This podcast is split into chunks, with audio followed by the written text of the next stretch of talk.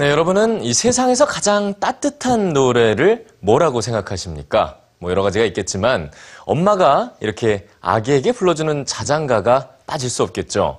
혹시 엄마가 음치라고 하더라도 아이에겐 가장 아름다운 노래로 들릴 겁니다. 오늘 뉴스G는 엄마의 노래 자장가에 숨겨진 그 효과를 소개합니다.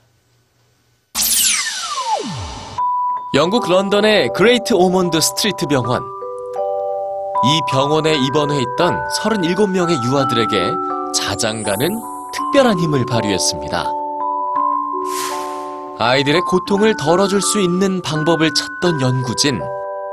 아이들에게 친숙한 도구부터 사용해 봤는데요. 한 그룹에게는 그림책을 읽어줬고, 다른 그룹은 그냥 휴식을 취하게 했습니다. 그리고 세 번째 그룹에겐 자장가를 들려줬죠. 그런데 자장가를 들은 아이들에게 극적인 변화가 찾아왔습니다. 빠르게 뛰던 심장 박동은 안정을 찾았고 또 통증 때문에 몸을 뒤척이거나 얼굴을 찡그리는 행동도 줄어든 겁니다. 자장가에는 아이들의 마음을 안정시키는 것 이상의 효과가 있었던 거죠. 그렇다면 그 자장가를 엄마가 직접 불러주면 어떨까요? 출산 예정일보다 일찍 태어난 조사나 94명. 조사나들은 엄마 젖을 빨 힘이 없어서 의료 튜브를 통해 음식물을 섭취했는데요. 이 아기들에게 녹음된 엄마의 노랫소리를 들려줬습니다. 아기들이 고무 젖꼭지를 물 때마다 엄마의 노랫소리가 흘러나왔죠.